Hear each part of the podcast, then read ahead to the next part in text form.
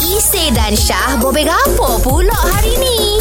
Teh. Cerita pasal jiran lah. Abang Ilham nak cerita pasal jiran eh. Ya, cerita, cerita pasal jiran hari ni. Okey, macam mana kebaikan jiran tempat awak tu? Kebaikan jiran tempat saya tu, walaupun dia Cina, saya Melayu, Mhm. saya asal Kelantan pula tu. Hmm. Okey. Ha, tapi depan rumah saya tu bersih sama disebabkan dia. Alhamdulillah. Dia sapu tiap-tiap pagi. Setiap pagi dia akan bersihkan uh, cuci rumah dia.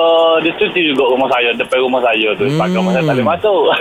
Kalau masak-masak agenda atas dia beh? eh, Haji. Haji. Ya, kita masak air kapung kau, kita masak belu, uh, tiga rasa kau, eh, belu, tiga rasa, belu, apa ni? Asam. Belu asam merah, belu Oh. goreng kau, kita atas dia. Wah. Dia makan. Dia makan. Ha. Ha, kita uh, jaga jumpa Cina makan belum ni tu. Yelah betul lah. Dia Ah. makan. Ah. Kita pun jarang jumpa orang masak belut rumah.